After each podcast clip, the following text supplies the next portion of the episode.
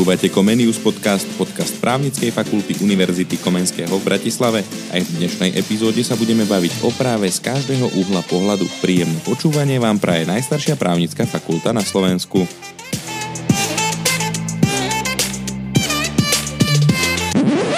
Máme ďalšiu nedelu a s ňou je spojený tradične Comenius podcast. V našom dnešnom dieli Comenius podcastu bude docent, doktor práva Marek Domin, filozofie je doktor z katedry ústavného práva, pôsobí na právnickej fakulte Univerzity Komenského. Dnešná téma bude veľmi aktuálna, hýbe spoločnosťou už dlhšiu dobu. Téma je zameraná na právomoci vlády Slovenskej republiky, ktorá bola v zmysle článku 115 odsek 1 a 3 Ústavy Slovenskej republiky eh, prezidentom Slovenskej republiky odvolaná a následne po poverená vykonávaním jej pôsobnosti až do vymenovania novej vlády. Pán docent, vítam vás v našom podcaste. Ďakujem pekne. Aby sme išli pekne po poriadku, chcel by som sa spýtať, pán docent, hneď na to, že ako vôbec je možné vysloviť vláde nedôveru? Aké rôzne mechanizmy ústava v tomto pripúšťa? Ja by som začal asi trošičku zoširšia, teda takým tým základným princípom slovenskej, slovenského ústavného systému alebo formy vlády je to, že vláda vlastne potrebuje dôveru pre výkon svojich funkcií. To znamená, vláda, keď začína po parlamentných voľbách získať dôveru a potom sa tá dôvera prezumuje, čo samozrejme ale nevylučuje to, že vláda môže kedykoľvek počas e, svojho funkčného obdobia tú dôveru stratiť. A v zásade na to existujú dva mechanizmy. Buď môže vláda sama požiadať Národnú radu o vyslovenie dôvery a tým si vlastne overiť e, ten svoj politický kurz, či s ním Národná rada stále súhlasí. Alebo teda ten postup je možný opačný, to znamená, že Národná rada sama vysloví nedôveru vláde, v prípade, ak je nespokojná s nejakými politickými krokmi vlády, a nemusí ísť o porušenie konkrétnych právnych predpisov, stačí teda nejaká politická nespokojnosť e, s výkonom funkcie vlády. Takže v podstate vláda môže žiadať o vyslovenie dôvery a de facto parlamentná opozícia môže žiadať o vyslovenie nedôvery. Áno, presne tak. Uh-huh. V tomto prípade teda e, bola podaná žiadosť o vyslovenie nedôvery vláde, čiže vlastne tá iniciatíva išla z Národnej rady Slovenskej republiky a bola úspešná. Čo v prípade, že takáto iniciatíva sa stane úspešnou? Aké mechanizmy sa spúšťajú?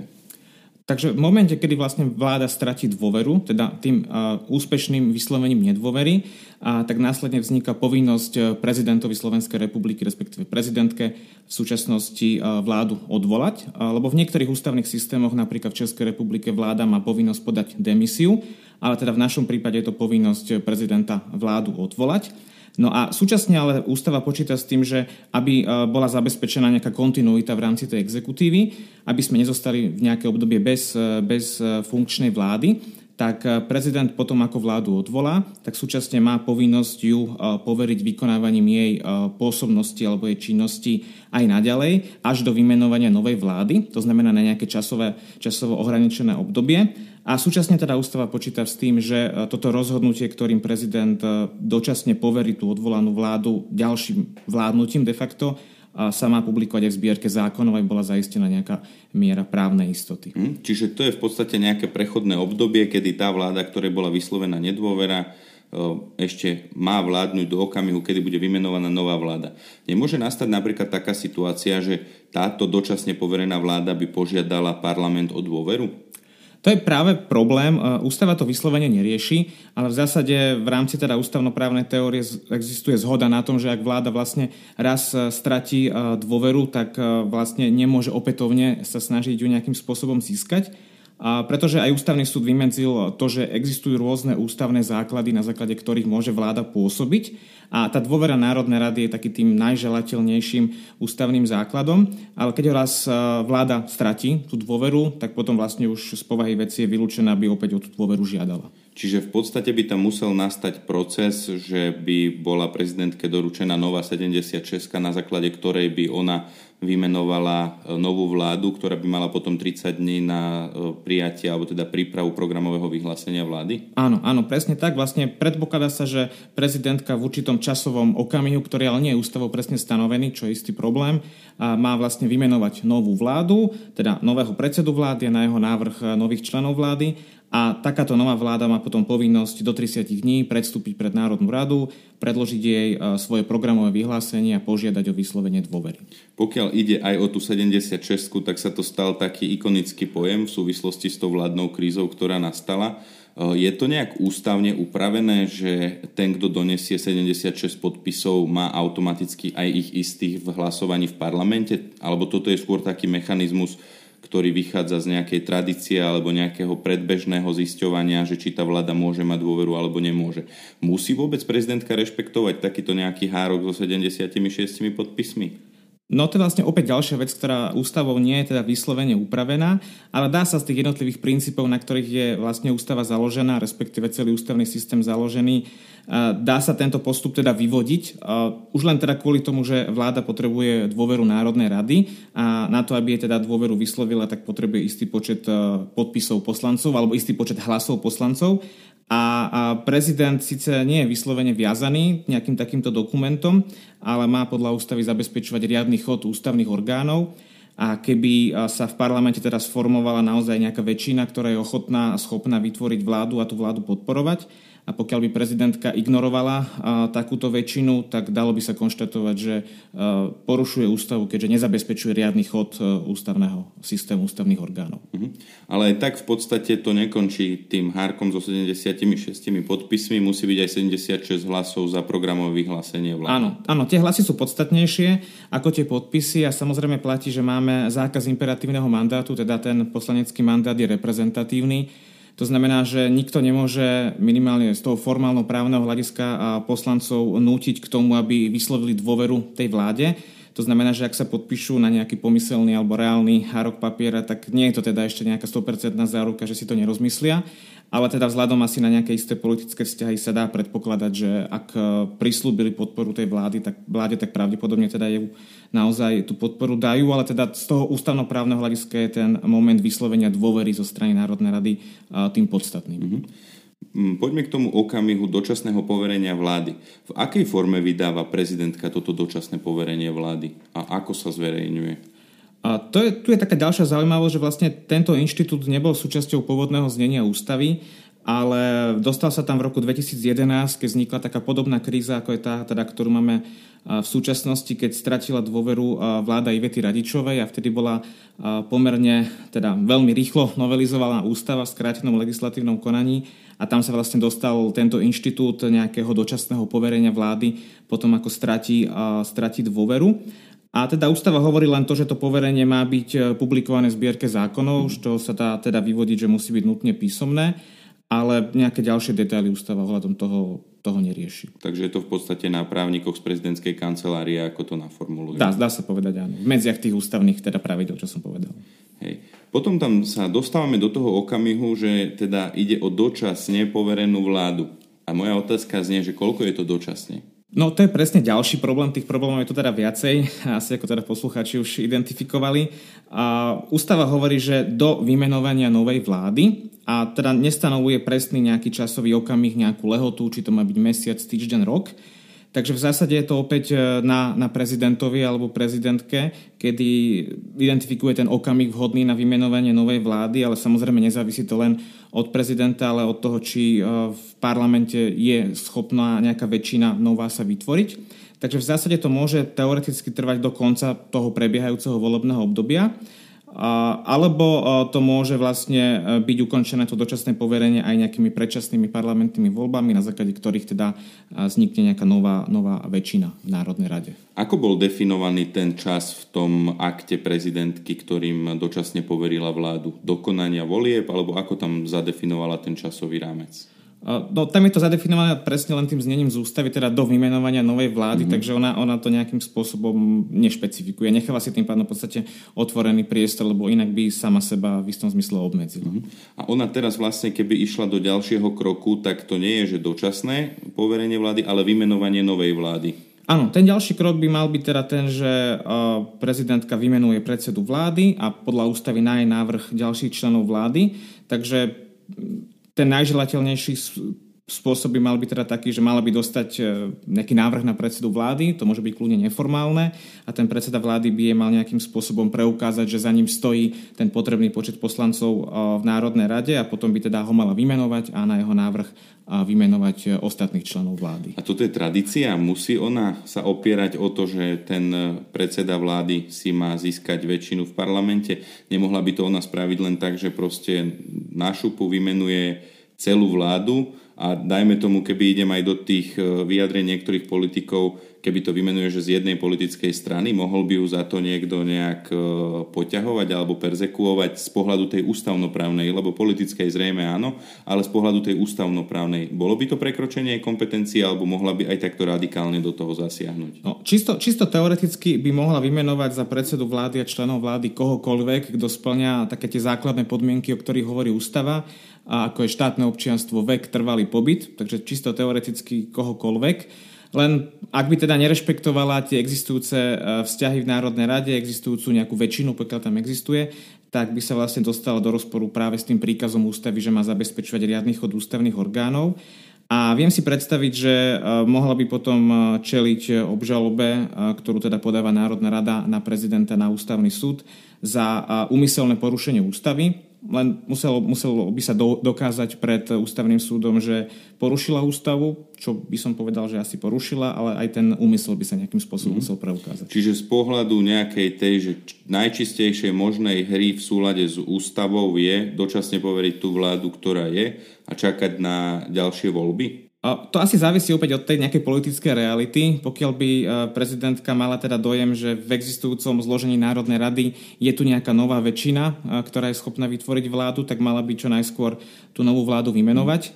Ale pokiaľ je tá realita taká, že v Národnej rade sa nenájde 76 poslancov, ktorí boli schopní dať dôveru novej vláde, tak potom je najlepšie asi teda počkať do, e, do volieb a potom vymenovať vládu na základe výsledkov novej, novej Národnej rady. Mm-hmm.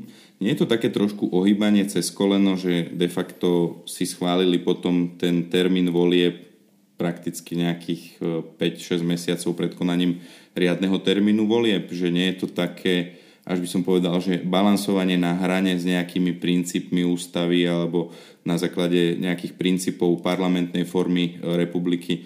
Nie je to také trošku divné, e, že na jednej strane som dočasne poverená vláda a na druhej strane dočasnosť si určím tak, že de facto mám ešte ďalší rok zabezpečený svojho fungovania. By som tam asi videl možno skôr ten problém, že tí tvorcovia ústavy, keď e, ten text tvorili, tak boli možno takí dobromyselní v tom, že naozaj v relatívne krátkom čase sa nájde nejaká alternatíva voči tej vláde, ktorá stratila dôveru, ale tá naša realita je taká politická žiaľ, že asi to nemožno predpokladať. Takže možno by bolo vhodnejšie, keby ústava pracovala s nejakými konkrétnejšími lehotami a napríklad e, keby dávala prezidentovi možnosť e, v určitej lehote napríklad rozpustiť e, Národnú radu a tým pádom urýchliť konanie parlamentných volieb. Mm-hmm. Čiže v podstate v tomto okamihu prechádza tá iniciatíva, aj pokiaľ ide o tú kontrolnú iniciatívu, de facto na prezidentku? A v istom zmysle áno, lebo ten najvýznamnejší nástroj kontrolný, ktorý má Národná rada voči vláde, je práve tá možnosť vyslovenia nedôvery, ale to už bolo ako keby vyčerpané alebo skonzumované, alebo keď už raz dôveru stratila, tak už nemôže ju stratiť opäť. A preto je aj problém, že do akej miery vlastne je tá vláda kontrolovateľná a teda ja sa domnievam, že taký ten jediný, uh, jediný kontrolný nástroj má teda práve v rukách prezidentka, ktorá môže teoreticky kedykoľvek vymenovať novú vládu, len samozrejme otázka je, že teda kto by ju a či by získala uh, dôveru v Národnej rade. Lebo teraz to začínam vnímať v takých dvoch rovinách. Jedna rovina je, že de facto Národná rada tým, že si sama oddialuje termín volieb, tak e, znefunkčňuje vládu, ale sama seba pripravuje o tú možnosť kontroly vlády. Čiže v podstate ja na to hľadím ako na nejakú sankciu Národnej rady, že prichádza o tú kontrolnú právomoc. Na druhej strane silná kontrolná právomoc a kompetencia je na strane prezidentky, že môže tú dočasne poverenú vládu odvolať, respektíve začať formovať novú vládu, ale tu ste mi povedali, že ona by mohla naražať na tie ústavné limity zabezpečovania riadneho chodu ústavných orgánov že ako z tohto teraz von, že či teda môžeme sa pozerať na to, že môže ísť prezidentka na hranu a riskovať zabezpečenie riadneho chodu ústavných orgánov, alebo teda je to situácia, ktorá je taká patová a nevieme sa z nej nejak dostať?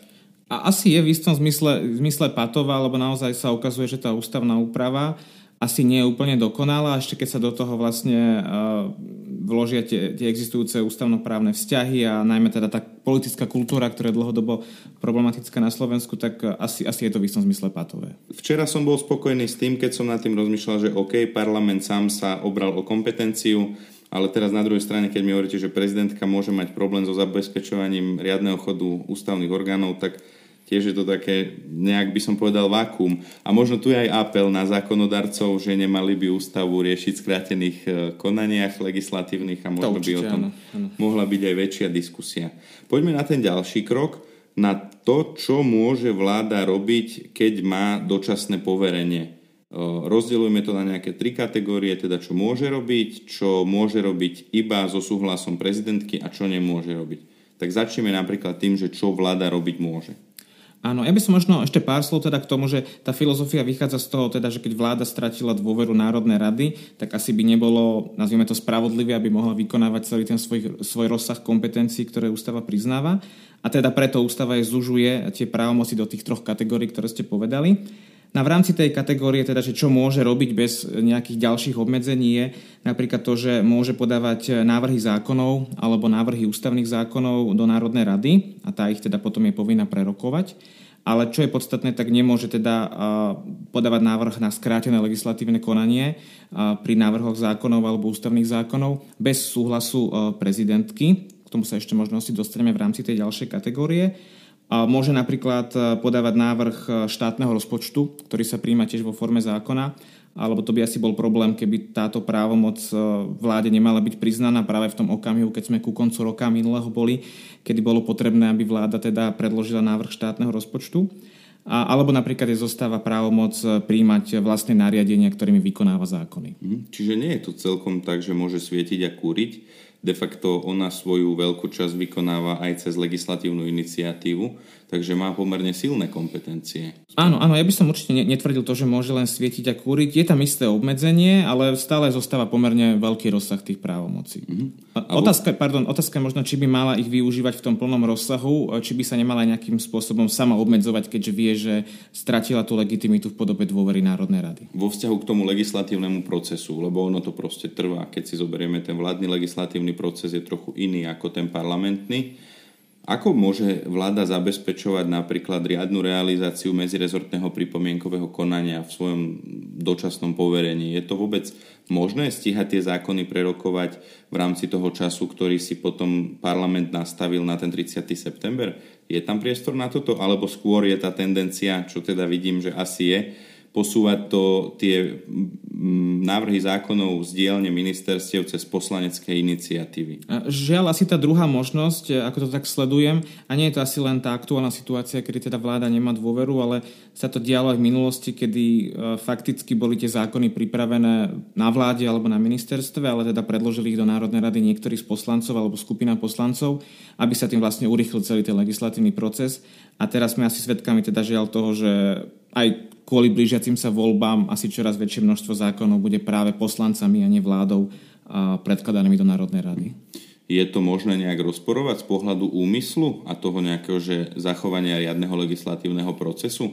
Že v podstate poslanec si nechá vypracovať nejakým jeho príslušným ministrom, s ktorým sú v politicky v rámci jedného súkolia nejaký návrh zákona, alebo teda ministerstvom a potom ho predklada? Nie je tam nejaký taký, že zlý úmysel v tom obchádzať medzirezortné pripomienkové konanie, vytvárať širšiu diskusiu o tých návrhoch zákonov? Vedeli by sme to možno takto rozporovať aj pokiaľ ide že o ústavnú konformnosť takéhoto postupu? Akože z teoretického hľadiska si to viem predstaviť e, rozporovať to v zmysle toho, že teda obchádza to nejaký riadny legislatívny proces. Len e, aj ústavný súd na Slovensku sa stával dlhodobo tak zdržanlivo pri, to, pri tej kontrole legislatívneho procesu napríklad aj pri kontrole skráteného legislatívneho konania. Takže obávam, by sa, obávam sa toho, že ako by sa možno k tomu postavil, keby teda niekto namietal to, že ten návrh zákona je neústavný kvôli tomu, že bol obídený ten legislatívny proces a išlo to ako poslanecký návrh zákona. Mm-hmm. Skrátené legislatívne konanie vláda teda iniciovať nemôže. Je nejaká možnosť, ako by to mohla prelomiť, napríklad so súhlasom prezidentky, alebo vôbec teraz sú skrátené legislatívne konania stopené, pokiaľ nebude nová vláda? No, tým vlastne prechádzame plynulo do tej druhej e, kategórie, lebo teda sú právomoci, ktoré vláda môže vykonávať, tá súčasná vláda a, a v obmedzenom režime len s predchádzajúcim súhlasom e, prezidentky.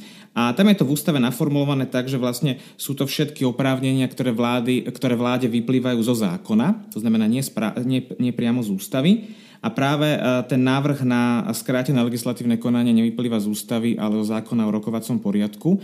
Takže ak by vláda v súčasnosti chcela nejaký zákon, ktorý by považovala za nejaký mimoriadne dôležitý, prerokovať v skrátenom legislatívnom konaní, tak by potrebovala predchádzajúci súhlas prezidentky, aby takýto návrh vôbec mohla do Národnej rady podať. Mm. Takže nie je to vylúčené, ale je to teraz ťažené. Predsa len by som sa ešte vrátil do tej prvej kategórie, lebo tam sme spomínali aj rozpočet a záverečný účet. Akom kontexte je teraz ten dočasne poverený premiér, e, pokiaľ ide o zákon o dlhovej brzde? Je tam nejaký limit, alebo je nejak na ňo ten zákon pamätá, alebo v podstate sa tým vytvorila aj tá situácia, že oni môžu obísť tento zákon o dlhovej brzde. To je taký ďalší veľký problém, už sa asi opakujem v tomto, alebo napríklad ten e, ústavný zákon o tzv. dlhovej brzde alebo rozpočtovej zodpovednosti, on napríklad počíta aj s tým, že keď sa presiahne nejaká výška dlhu, tak má vláda povinne požiadať Národnú radu o vyslovenie dôvery čo je paradoxné v tej súčasnej situácii, je teda otázne, či by tak vôbec mohla, mohla spraviť, keďže už tú dôveru nemá.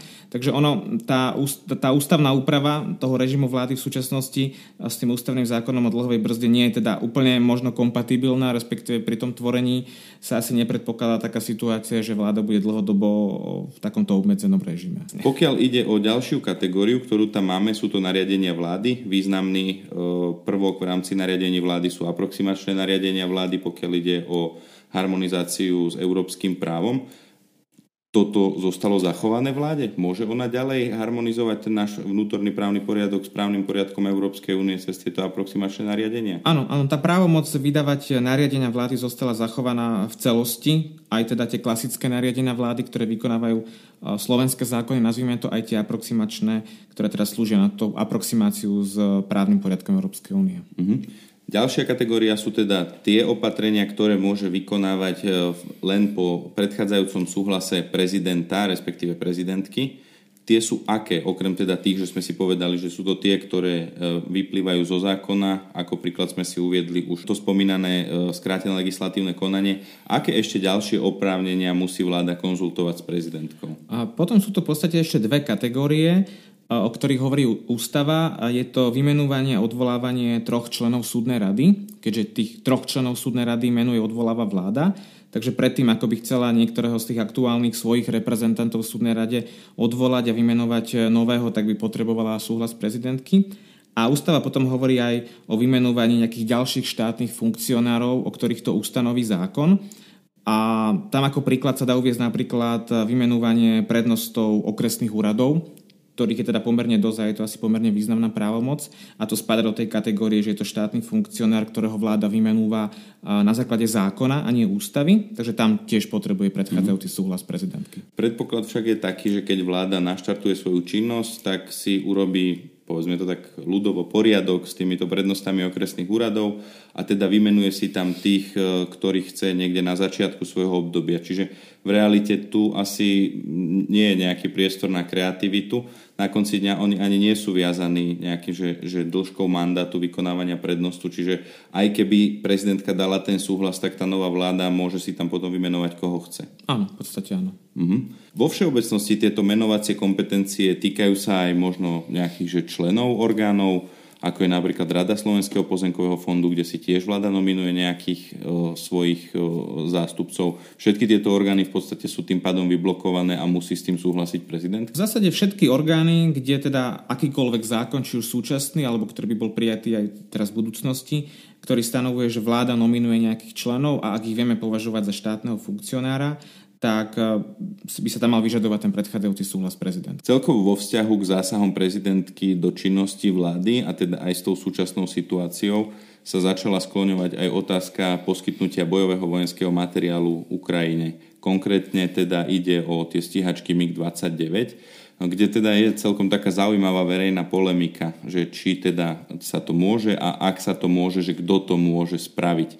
Ja by som sa tu chcel spýtať v prvom rade.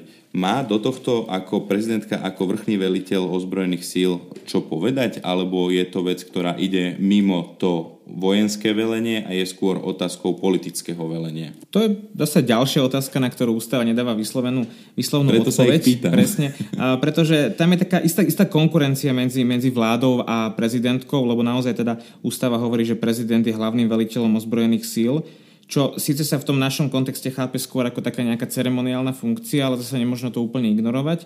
A zase máme vládu a ministerstvo obrany alebo ministra obrany, ktoré majú takú tú reálnu, reálny dosah na velenie tým ozbrojeným silám. Takže na to teda nie je asi úplne jednoznačná odpoveď. Ideálne by bolo, keby teda tieto dva, dve časti exekutívy spolu nejako spolupracovali. No a tým sme sa vlastne aj touto otázkou dostali do tej tretej alebo poslednej kategórii z tých právomoci vlády, ktoré teda nemôže vykonávať, e, aj keby získala súhlas prezidenta alebo prezidentky. A len tu je teda problém, že tie právomoci, ktoré vláda nemôže vykonávať, nie sú veľmi exaktne ústavou stanovené. A patrí tam napríklad e, právomoc rozhodovať o zásadných otázkach vnútornej a zahraničnej politiky a práve o tých stíhačkách sa baví v tom kontexte, alebo teda diskutuje v tom kontexte, že či ich poskytnutie do zahraničia na Ukrajinu, či to je nejaká zásadná otázka zahraničnej politiky. A tu je problém, že to ústavné právo vie dať odpoveď e, na konci celé toho, celého toho problému, že keď to vyhodnotíme ako zásadnú otázku zahraničnej politiky, tak vláda v tom obmedzenom režime to vykonať nemôže. Pokiaľ by to nebola zásadná otázka zahraničnej politiky, tak e, potom sa natíska odpoveď, že by to možno vláda mohla spraviť, ale zase, keď ústava hovorí, že rozhoduje len o zásadných otázkach zahraničnej politiky a keď to nie je zásadná, tak možno by postačovalo nejaké rozhodnutie e, ministra alebo ministerstva obrany. Takže tam je ten problém, že asi opäť tí tvorcovia ústavy nepredvídali takúto realitu, ako nastala, takže e, je ťažko z toho ústavnoprávneho hľadiska to definitívne vyriešiť. Predtým, než sa vrátim na túto kolaj, lebo začal som mať z toho taký mierny guláš, by som sa dostal k tej nepredvydateľným e, e, situáciám, ktoré ústava nerieši.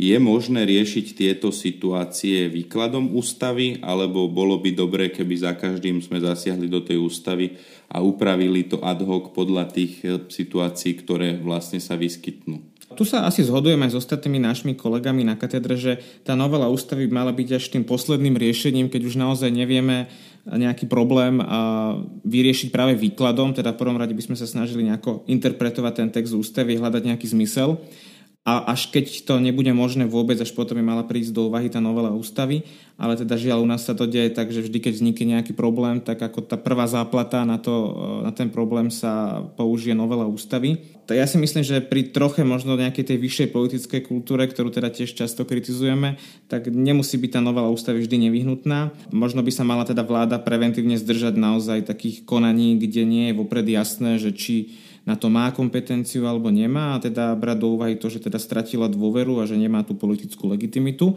A možno teda by bolo vhodné čo najskôr tú vládu nahradiť, aby teda vláda bola tu taká, ktorá tú legitimitu má a teda môže vykonávať všetky svoje ústavné právomoci. Čiže v podstate to je taký dosť reštriktívny výklad ústavy, že ak sú nejaké pochybnosti o tom, či tá vláda kompetencie má alebo nemá, mali by sme sa aj z pohľadu možno nejakého že ústavne konformného výkladu prikláňať k tomu, že tie kompetencie nemá? Je to nejaká že predbežná opatrnosť, by sme to mohli nazvať? Ja sa domnievam, že asi áno, že malo by to fungovať opačne ako napríklad e, pri zásahoch do práv jednotlivca. Keď si napríklad predstavíme e, nejaké trestné konanie, tak pokiaľ sa nepreukáže vina páchateľovi, tak je nevinný, teda keď je pochybnosť o tej vine, tak je nevinný, keď to zjednodušíme. A v tomto prípade teda máme pochybnosť o tom, či nejaká vec patrí do právomoci vlády a keď teda vláda má v zásade získať vždy dôveru Národnej rady, má byť legitimná a pokiaľ tú dôveru nemá a teda nie je legitimná, tak e, by som sa skôr prikláňal k tomu riešeniu, že mala by byť nejako predbežne opatrná a tú právomoc teda nevykoná. Mm-hmm. V kontexte aj článku 2 odsek 2 ústavy, že štátne orgány konajú iba v súlade so zákonom a v jeho medziach, mi teraz napadá taká tá rovina, zase sa vraciam na tú kolektív MIGom, že v podstate nejak, že v rámcoch správneho práva by minister, ak by sme teda povedali, že, nejde, že ide o šroty, hej, ako to je prezentované, by mohol sám si spraviť nejakú že správnu úvahu, že on to teda neberie ako zásadnú otázku a mohlo by sa stať, že nejak svojvoľne by tie migy poslal na Ukrajinu? Je tam nejaký mechanizmus, ktorý by aj on musel podstúpiť nejakú kontrolu, lebo chápem, že to kolektívne rozhodovanie je tým kontrolným mechanizmom a legitimnejším, ale pokiaľ by to bolo na rozhodnutí jednotlivca, jedného člena vlády, ktoré, ktorý to má vo, vo svojom rezorte, je v podstate nekontrolovateľný v tomto? No, problém je práve tá kontrolovateľnosť, lebo napríklad tá Národná rada má aj voči konkrétnemu ministrovi práve ten nástroj, že môže mu kedykoľvek vysloviť nedôveru a tým vlastne docieliť výmenu konkrétneho ministra ale keď nemá vláda dôveru ako celok, tak v podstate nemajú dôveru ani žiaden konkrétny minister.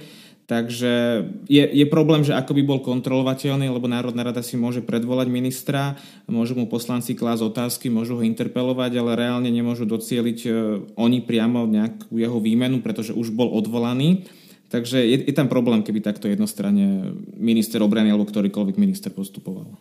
Ale de facto, ak by on išiel s týmto výkladom, že teda je to šrot, nie je to zásadná otázka, môžem si to poslať na Ukrajinu, lebo je to proste plech a je jedno, že či ho pošlem na Ukrajinu alebo na zberný dvor, tak by tak mohol spraviť a potom už 5 minút po 12.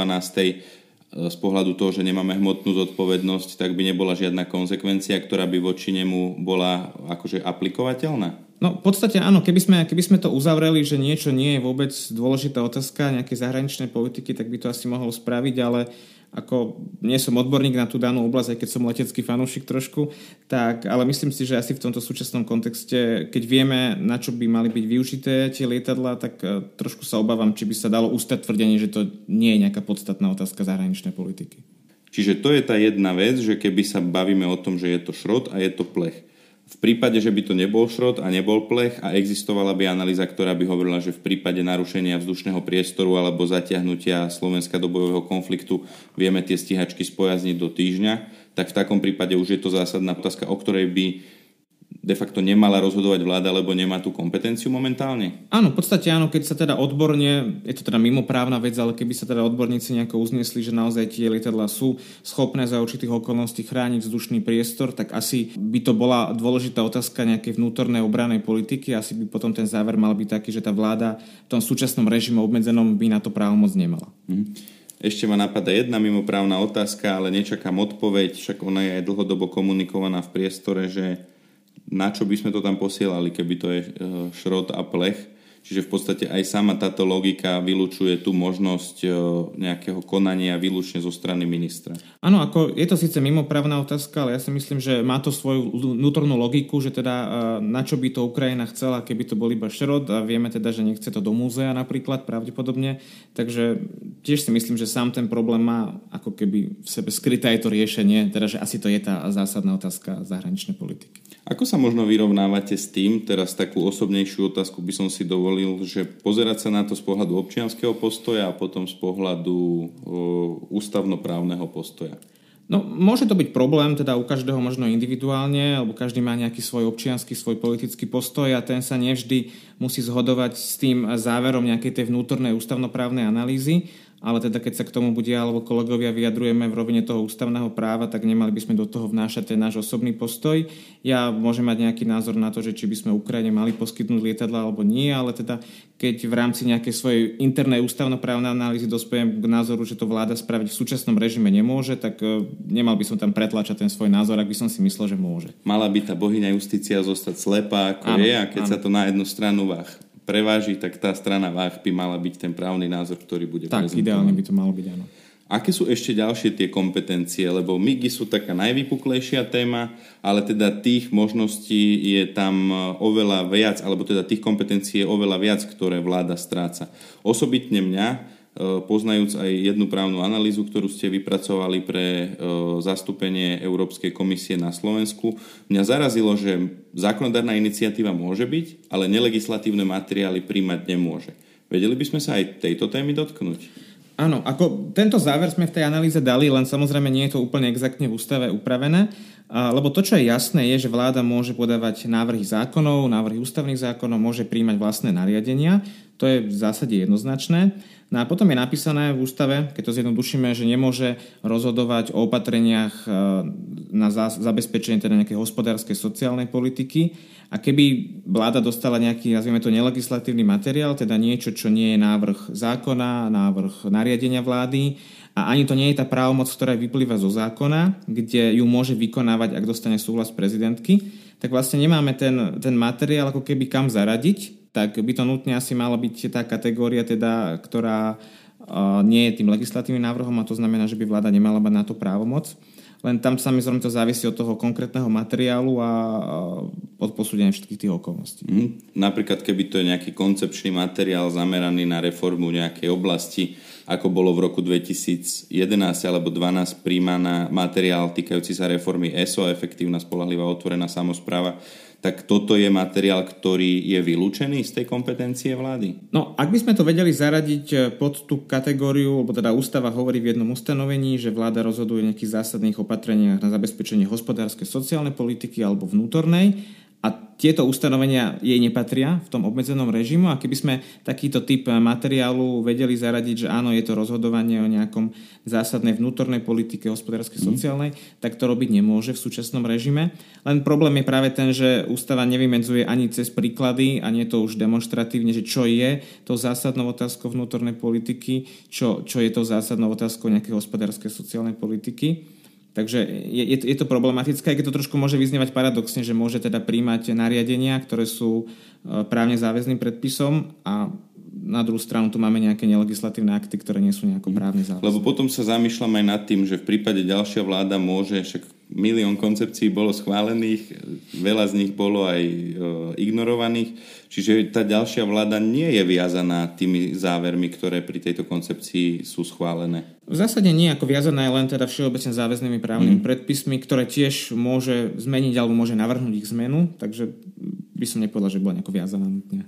To znamená, že ak by aj bolo nejaké nariadenie, z ktorého vyplýva, že ideme meniť tento, tento, tento, tento, tento zákon, ideme k tomu spraviť nejaké okrúhle stoly, ideme na tom začať pracovať, identifikovali sme problémy, tak je to ten materiál všeobecnej povahy, ktorý zasahuje do vnútornej politiky, alebo nie je? Lebo je to také... Mm, ono je to ťažko, ťažko uchopiteľné a ťažko sa mi k tomu konkrétne vyjadruje. A máme k tomu aj rozhodnutie ústavného súdu, ešte myslím, že z 90. rokov, ktorý sám konštatoval, že nedá sa to nejako generálne povedať, že čo je zásadné, že čo, čo nie je zásadné, že treba to vždy posúdiť v kontexte tej aktuálnej situácie. Takže ťažko sa mi k tomu nejako všeobecne, všeobecne vyjadruje. Asi vždy prípad od prípadu možno. A kto by mal ten prípad od prípadu posudzovať? Mal by to byť nejaký, že napríklad ústavný súd, ako zase si šialene si predstavím, že ako by mohli byť zahltení, Hej. alebo je možné sa obmedziť na nejaký právny názor a následný prieskum toho právneho názoru na ústavnom súde, že v podstate mohlo by to byť tak, že ten minister si to môže risknúť, alebo zase by mal postupovať v rámci tej predbežnej opatrnosti, že keď si nie je istý, tak by nemal tak Asi konať. by som sa priklonil k tomu poslednému riešeniu, teda nemáme nejakého arbitra, ktorý by stál nad vládou a rozhodoval, že ktorú právomoc môže vykonávať, ktorú nemôže, teda vláda by sa sama mala, mala by si interpretovať tie svoje právomoci a pokiaľ nie, nie je tam istota, že to vykonávať môže, tak e, asi by sa mala prikloniť, prikloniť teda k tej možnosti, že bude zdržanlivá a nevykoná to. A potom je tu tá možnosť zo strany prezidentky, ktorá môže tú vládu kedykoľvek e, nahradiť, keďže sa predpokladá, že vládne do vymenovania novej vlády. Takže viem si predstaviť, že ak prezidentka dospeje k názoru, že vláda nerešpektovala toto obmedzenie a vykonala niečo, čo ona považuje za e, tú otázku zásadnú vnútornej politiky, o ktorej by nemal rozhodovať, tak môže vlastne udeliť kvázi sankciu v tom zmysle, že vymenuje novú vládu, ktorá tú starú vládu nahradí. Takže to vidím ako taký efektívny možný mechanizmus. Mm-hmm. Čiže prešli sme si všetky tie oblasti, prešli sme si ten mechanizmus dočasného poverenia vlády. Aký nám z toho vyplýva záver? V čom by sme možno mali sa pozrieť na ústavu, v čom by sme možno mali požiadať o výklad ústavný súd, aký je celý záver z tej patovej situácie, ktorú nám tu vytvorila tá zhoda okolností, ktoré nastali. Keby som asi mal nutne nejaký zjednodušený záver podať, tak asi vláda, aby bola čo najzdržanlivejšia a aby čo najskôr bola nahradená novou vládou a možno v rovine nejakých potenciálnych ústavných zmien do budúcnosti, aj keď teda som povedal, že tá ústava by sa nemala meniť vždy, keď vznikne nejaký problém, ale viem si predstaviť, ak by sa mala teda ústava meniť, ak by bola otvorená nejaká novela ústavy, tak možno pouvažovať nad tým obmedzením toho časového obdobia, dokedy pôsobí vláda bez dôvery aby to bolo stanovené na nejakú maximálnu dobu, kedy napríklad e, by, ak by nedošlo k imenovej novej vlády, tak by sa parlament rozpustil a tým pádom by sa ako keby reštartoval celý ten proces a vznikla by vláda na základe parlamentných volieb.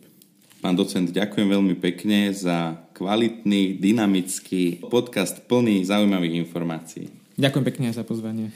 To bol docent doktor práva Marek Domin, filozofie doktor z katedry e, ústavného práva, s ktorým sme sa bavili o limitoch dočasne poverenej vlády. Ďalší týždeň nás čaká ďalšia zaujímavá téma a bude zameraná na advokátov. Budeme sa baviť s advokátmi a koncipientmi z veľkého korporátu.